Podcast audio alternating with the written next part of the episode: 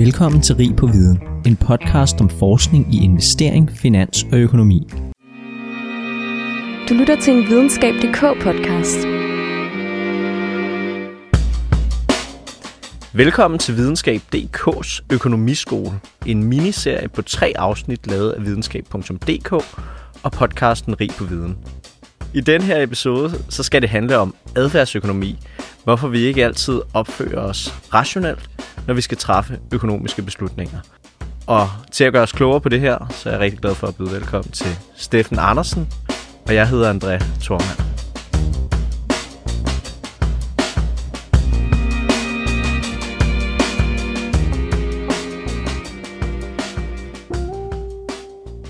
Steffen Andersen, velkommen til øh, Videnskab.dk's økonomiskole. Tak. For bare lige at introducere dig ja. øh, kort. Vi, vi kender jo hinanden, så er du jo professor på Institut for Finansiering på CBS, og så er du også øh, forskningschef i øh, Nationalbankens øh, forskningsenhed. Enhed, sorry.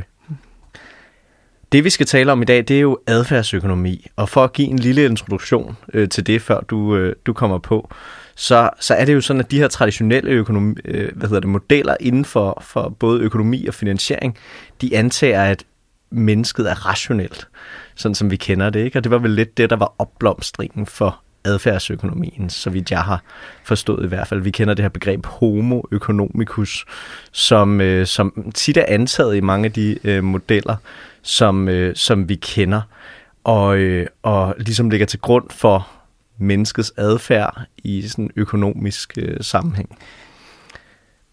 Kort til en start, øh, Steffen. Hvorfor er det vigtigt at forstå adfærd og økonomisk adfærd i det hele taget? Det er grunden til, at man gerne vil forstå økonomisk adfærd, eller adfærd øh, i det hele taget, øh, hvad den nu det hedder, det er jo for at ligesom kunne finde ud af, hvorfor gør folk, som de gør. Og, øh, inden for økonomi, eller finansiering, eller investering, eller øh, de her felter, der vil vi jo gerne have, at folk de tager nogle valg, der er gode for dem. Det, der er lidt af det sjove i det her, når man snakker irrationalitet og, og adfærdsøkonomi, det er, at vi måske har haft en økonomisk skole, som har ment, hvad der var bedst for folk i en 50-100 år. Set udefra, set inden for, ude for universiteterne. Så når vi så ser ud i befolkningen, at folk ikke gør, som vi synes, de skal gøre, så har vi haft en tendens til at kalde det irrationelt. Og det, det, som jeg har beskæftiget mig med, det er ikke at prøve på at, at, at kalde folk dumme, bare fordi de ikke gør, som jeg synes, de skal gøre, men prøve på at forstå, øh, hvorfor de gør, som de gør. Og altså, hvad skal man sige, definitionen, eller hvordan man, jeg har altid den her diskussion med mine studerende, at det er enormt svært at kalde noget irrationelt, fordi så skal man vide, hvad de andre gerne vil have. Så bare fordi jeg ser dig gøre noget, som jeg synes er fuldstændig tåbeligt. Altså hvis du hopper i faldskærm uden faldskærm, så vil man jo synes, det var fuldstændig tåbeligt, men hvis du nu gør dig rigtig, rigtig glad, så er det jo ikke irrationelt for dig. Det kan godt være, at jeg synes, det er irrationelt at have tåbelig adfærd, men det er det jo ikke for dig. Så den der distinktion med, hvornår noget er irrationelt, og hvornår noget ikke er irrationelt, og hvordan det passer ind i vores øh, modeller, det, det er ligesom det, jeg har beskæftiget mig. Så kan man flippe det rundt og sige, hvor, hvorfor overhovedet bruge flere år af sit liv på at forstå det. Øhm, en af de grunde til, at man ligesom studerer økonomi, det er jo ikke bare at kunne beskrive, hvad folk gør, men også for at kunne ændre folks forudsætninger. Så hvis man godt vil være med i som politiker, eller som embedsmænd eller så meget andet gerne, eller så inden for bankverdenen, hvor du selv kommer fra, gerne vil have, at folk de tager nogle bedre valg, så bliver man jo også nødt til at vide, hvordan de reagerer på det. Og det er det, der ligger i adfærdsøkonomi. Vi vil gerne vide, hvordan folk reagerer, ikke bare hvordan de agerer. Og hvordan, hvis, man, hvis du kigger både rundt i din hverdag, men også sådan økonomisk set, hvor er det, du ser den største afvielse fra, hvad der økonomisk set er rationelt, og hvordan mennesket så reelt øh, agerer? Øhm, altså, jeg tror, jeg vil vende det om på en anden måde, eller forklare det på en anden måde. Øh, jeg sad lidt og tænkte over spørgsmålet, og så øh, hvis man går tilbage til diskussionen om, hvad er irrationelt og hvad er ikke irrationelt, så øh, en af de ting, som jeg har oplevet, eller, eller hvad det nu der igennem forskning, og, og mest igennem forskningen, det er, at folk gør meget lidt fordi det er besværligt at gøre ting. Og så kan man så sige, at de irrationelt alle burde gå ned og snakke med deres bankrådgiver en gang om ugen. Det ved jeg ikke, om de burde. Men der er jo en omkostning ved at gå ned og snakke med sin bankrådgiver.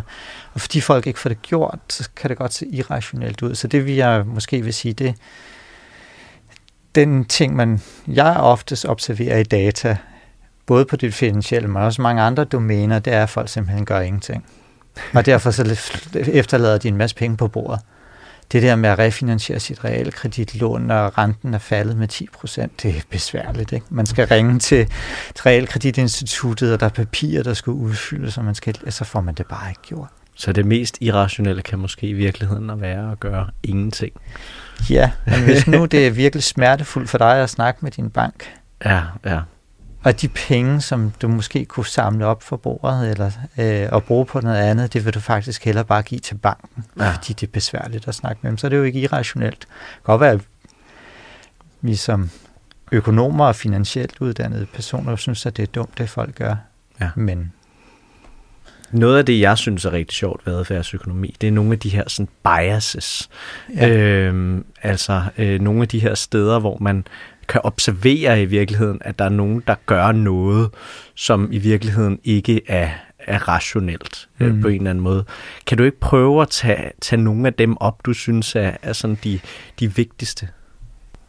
Altså, hvis vi bliver ude af det finansielle, altså hvordan folk de håndterer deres penge, øh, og så ligesom tager det over i, i dagligdag, så er det det her med at, at tage konsekvensen af de valg, som, eller altså, hvad det vi gør i dag har effekt på det, vi, vi, vi, der sker i morgen.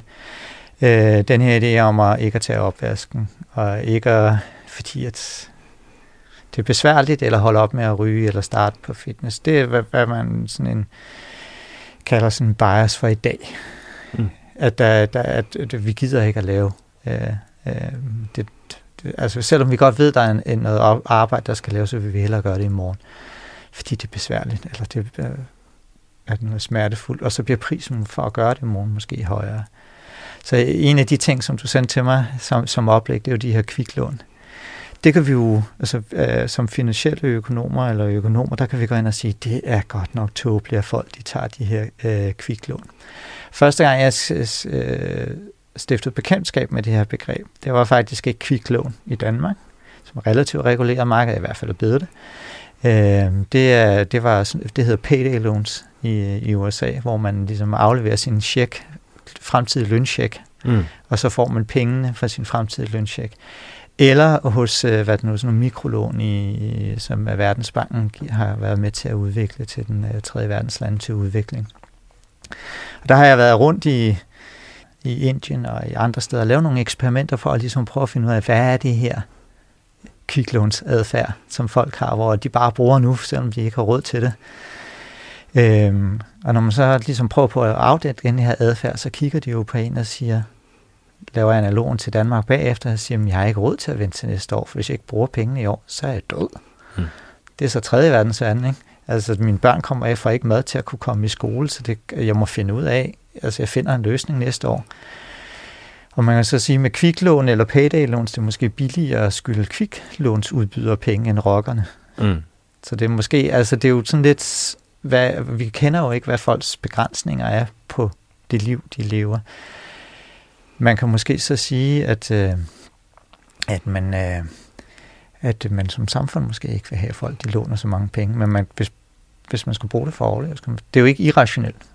Det kan det godt være, men det er det ikke. Altså, hvis man ligesom går videre til det andet oplæg, der var med det her øh, luksusfælden, som vi alle sammen kan grine af, når det bliver vist for fjernsynet, fordi så, så, så, så uh, uansvarligt opfører vi os i hvert fald ikke. ikke? Altså, man kan altid få det bedre af at se, at nogen har det dårligere. Ikke? Der, der, der, er det jo, der er det jo måske mere over i den her irrationalitet i, i behovsudsættelse. Mm, ja. At man simpelthen ikke har lært, at alting kommer med en pris. Men er det, men fordi at der er jo også en distinktion her, ikke? Altså noget, kan vi jo i virkeligheden godt forklare med økonomiske modeller, tænker jeg. Ikke? Altså nogle af de her ting omkring, hvad er det, vi kalder det med et fint ord, diskonteringsfaktor, ja. altså at man øh, i virkeligheden øh, værdsætter i dag meget mere end i morgen. Ja. Det kan man vel godt forklare med sådan almindelige modeller, kan man ikke? Jo, og der hvor den irrationelle del af det kommer ind, og der kan man så diskutere, hvor meget vi observerer det i forhold til penge, i forhold til andre ting, ja. for eksempel over for rygning, øh, øh, hvad det nu det hedder, eller arbejdsindsats. Der er det denne her med, at hvis, hvis jeg kan sætte nogle præferencer op for dig, som faktisk gør, at du fortryder hver dag, at du har ja. gjort det, så er det der, vi kalder det irrationelt. Så at hvis nu, at jeg kan, jeg kan det er en fix måde at modellere det på, ikke? at hver dag, der vil du ikke uh, tage opvasken, men, eller hver dag vil du gerne, får du ikke stoppet med at ryge, og hver dag, der når dagen er gået, så sagde du, hvorfor stoppede jeg ikke i dag? Mm. Det er jo ikke rationelt. Og der, det kan man modellere som sådan en irrationalitet i, ja. i, i at, at uh, der ligesom er forskel på det, du gerne vil på lang sigt, i forhold til det, du vil på kort sigt. Ja. Øh, der kan man så sige, at luksusfælden er, er et dårligt eksempel, ikke? fordi jeg tror øh, ikke, at der, der er hverken kort eller lang betragtninger med det. det. Det er bare øh, mangel på selvkontrol. Ikke? Ja, som også er en bias, som man kigger på. Helt klart, ikke? men det er jo i virkeligheden, altså både kviklån og luksusfælden, synes jeg, minder mig om den her skumfidus-test. Ikke? Øh, altså, at øh, der bliver lagt nogle skumfiduser, øh, eller en skumfidus, og så får man at vide, hvis du lader være med at spise dem inden for en time, så får du to. Eller noget i den stil. Ikke? Øh, og så er der nogen, der spiser dem meget hurtigt, og så er der nogen, der godt kan vente. Ikke? Øh, og dem, der er med i luksusfælden, eller tager kviklån, typisk vil de her ting være korreleret ud fra, ikke? Men, øh, vil men de vil højst sandsynligt ja. spise den skumfidus med det ja. samme.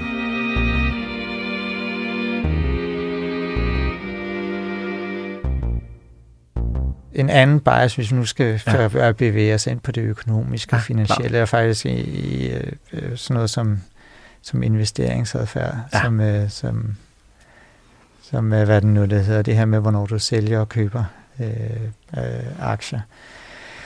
Og der er det rigtigt, der, der har, det har jeg lavet enormt meget ja. øh, forskning på, øh, med at vi har sådan en idé om, at alle de skal købe nogle aktier, og alle de skal købe nogle, faktisk skal de helst købe ETF'er, hvis vi kan, kan være, ikke? Eller, eller et eller andet, der er billigere diversificeret, ikke? Ja. Øh, og det gør danskerne ikke. Og selv hvis du arver en million kroner i aktier, så sælger du øh, 800.000 af dem. Ikke fordi, ikke fordi du skal bruge det til en ny bil, du sætter bare 800.000 kroner ind på en konto, fordi at, så ved man, hvad man har. Ja. Der, der, der er sådan nogle bias i det, som vi ikke rigtig kan forklare med vores modeller andet end at folk har vidderlig en aversion mod at, at, at have med banker at gøre. Øh, eller have, have, virkelig har en mistro til, at, at, at øh, hvad det nu det hedder, at, at de er bedre stillet ved ligesom at have de her aktiver. Ja. Øh, og det, der, det, det er meget, meget svært at forklare. Når vi så går ind og kigger på adfærden så øh, hvad nu der er, ligesom du selv har pointeret over for mig, det her med, eller i tidligere interviews, så det her med, at man sælger sin, øh, sin, sin vinder og købe, eller lader være med at sælge sine tabere. Og det er faktisk, det er faktisk en meget sjov form for bias, det her, fordi den måde, som øh, adfærdsøkonomer øh, ligesom har prøvet på at modellere det på, det er, at den eneste måde, vi kan modellere det på, det er, at man kun får glæde og smerte, når man rent faktisk sælger mm. øh, sine okay. ting. Ja. Når man rent faktisk gør noget aktivt. Interessant. Øhm, og det kan man jo så, det kan man jo så øh, øh, diskutere, hvor realistisk det er. Ja. Øh, men at man kan gå i, øh, altså den her med, at man holder fast i sine taber, øh, den her idé om, at, øh, at øh, så længe jeg ikke sælger det, så skal jeg ikke forklare det til min kone. jeg spurgte faktisk, jeg kender øh, hovedforfatteren, eller en af hovedforfatterne, hvor, hvor, hvordan at han var kommet op med denne her teori. Og så sagde han, jo, den, dengang han var øh, student og studerede, så finansierede han sine studier ved at handle aktier. Og det var han rigtig, rigtig god til. Og han boede sammen med sin kæreste, nuværende kone, og kunne ligesom en gang ikke, hver halve år kunne sige, nu skal vi på ferie. Altså, det går godt. Nu skal vi bare afsted. Jeg har styr på det. Øhm, indtil en, et, et, et år, hvor det ikke gik så godt.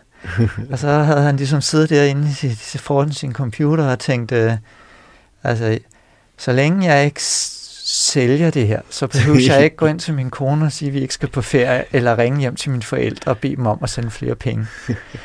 og der er lidt, det var lidt sådan en idé med, at konsekvensen kom først, når man gør noget. Ja. Og hans, øh, altså ikke hans, men den måde, man ligesom kan argumentere for det for, det er, at, øh, at æblet gør dig ikke glad, når det står foran dig. Det gør dig først glad, når du spiser det. Ja. Penge gør dig ikke glad på en konto.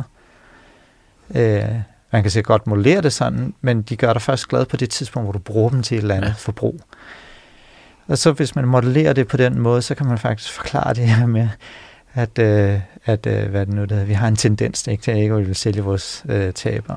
Der er en sidste effekt, jeg gerne vil ind på, inden vi, vi er færdige, Steffen, ja. og det er det her med, at det gør meget mere, man bliver meget mere ked af det, af at miste en krone, end man bliver glad af at tjene en krone. Ja. Eller få en krone. Ja, tabsaversion, ja. tror jeg er den direkte oversættelse ja. øh, til, til, til dansk. Det er den idé om, at hver gang der bliver taget noget fra dig, så øh, skal du have noget, der er to og en halv gang. Det er sådan, det, øh, skal man det? To, to og en halv? Det er i hvert fald det, okay. som uh, litteraturen påstår, at det er niveauet. Vi kan altid diskutere, om det er op, større eller mindre end det niveau. Men det er en effekt af, at, at øh, man ikke øh, har lyst til at, at hvad den nu det hedder, realisere et tab. At man, man er værs for at tage tage det her tab. Ikke? Og, det, og, og i, hvis du tager sådan en fuldstændig klassisk, øh, klassisk model for økonomi øh, over for en femårig, og du trækker astronautisen ud af fryseren og giver astronautisen til den femårige, og så lige når den femårige skal til at tage isen, øh, du tager den tilbage og lægger den ind i fryseren og siger, ej, jeg har ombestemt mig, så er den, skulle den femårige jo være indifferent, for du har ikke ændret den femårige sæt af, hvad de kan forbruge.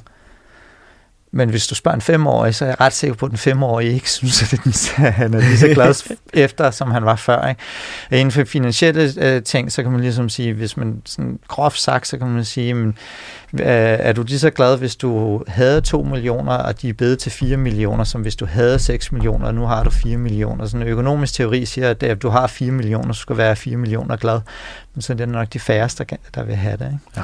Så den her tabservation er en ret... Øh, øh, hæftig faktor i, i, kan det være. Det er forskning, der ligesom jeg har været med til at lave sammen med andre, er på danske boliger. Ja. Øh, fordi at øh, øh der har man jo det, det noget, man ligesom ved, hvad prisen var. Der er nogen, der har købt det for et eller andet, de fleste ved egentlig, der også, hvad ens for, deres forældre har købt deres hus til. Og der kan vi simpelthen se, at når det lyder meget øh, dramatisk det her, men hvis du tilfældigt får et hus for dine forældre, fordi de dør et hjerteslag, eller uforventet dør af et eller andet, så står du tilfældigt med et hus. Mm. Så dem, som skal sælge i et marked, hvor huspriserne var lavere end det, deres forældre køber til, de ender med at få en endnu lavere pris for det, fordi de, hvad den nu det hedder, ikke vil sælge. Altså, hvad den nu det hedder, øh, liggetiden på markedet er for de huse er længere end andre huse på det samme tidspunkt, fordi de simpelthen ikke vil realisere det tab. Mm. Det er ikke engang deres eget tab. Det er deres forældres tab. ikke? øhm, og der, de ender simpelthen for, med at få en lavere pris for det, fordi de, de, men der er den her aversion mod at realisere tab. Ja. Og den er så stærk, den indgår i generationer, så synes jeg er ret... Øh, det er ret interessant, at den går på tværs af mange ting, ikke? Øh, jo. i virkeligheden. Jo. Øh, det er ikke sjovt at tage penge. Sådan det. Nej, der er noget, sikkert noget stolthed i det, ikke? Ja, eller noget andet, øh, som man, øh, der kan være mange forklaringer på det, men det er i hvert fald noget, man kan se i, i data. Øh, øh, og jeg kan se, at vi, vi kan, især i husmarkedet her, der kan vi se, at den her tabservation, vi kan også se, at de priser, øh, hus bliver sat til salg på, øh, hvad det nu det hedder, følger sådan nogenlunde med, at man sælger sit hus til salg, så den har en vis sandsynlighed for at blive solgt i forhold til det marked, der er. Undtagen, hvis du taber penge, så begynder du at sætte huset til 15% for meget, eller 50% for meget, fordi du skal fange det, som du taber. Som man har tabt. Ja. Interessant. Hvad hedder det? Hvis du nu skal give et, et råd til, eller nogen råd til, til lytterne, øh, om hvad de skal være opmærksom på, øh, eller tage med fra den her episode omkring øh, adfærdsøkonomi, og i virkeligheden omkring dem selv, så de ikke kommer ud i nogle af de her fælder. Hvad, hvad, hvad skulle det så være?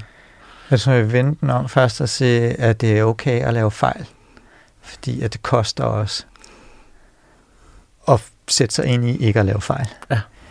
Og så tror jeg, jeg tror jeg, at det, hvad den nu det hedder, øh, jo mere komplekst man laver sit eget liv, jo flere muligheder har man for at tage penge, fordi man tager fejl. jo mere simpel man laver sin økonomi, jo færre steder er der, man kan lave fejl.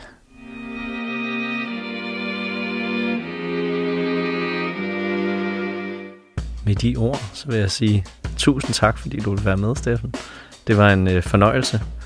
Og øh, det, du har lyttet til, det er som sagt en podcast lavet af videnskab.dk og Rig på Viden, øh, et samarbejde, vi kalder rig på videnskab.dk. Hvis du ikke kan få nok af økonomi, så kan du finde links til podcasten Rig på Viden og til videnskab.dk's økonomiartikler nede i episodeteksten. Mit navn er André Thormand. Tak fordi du lyttede med.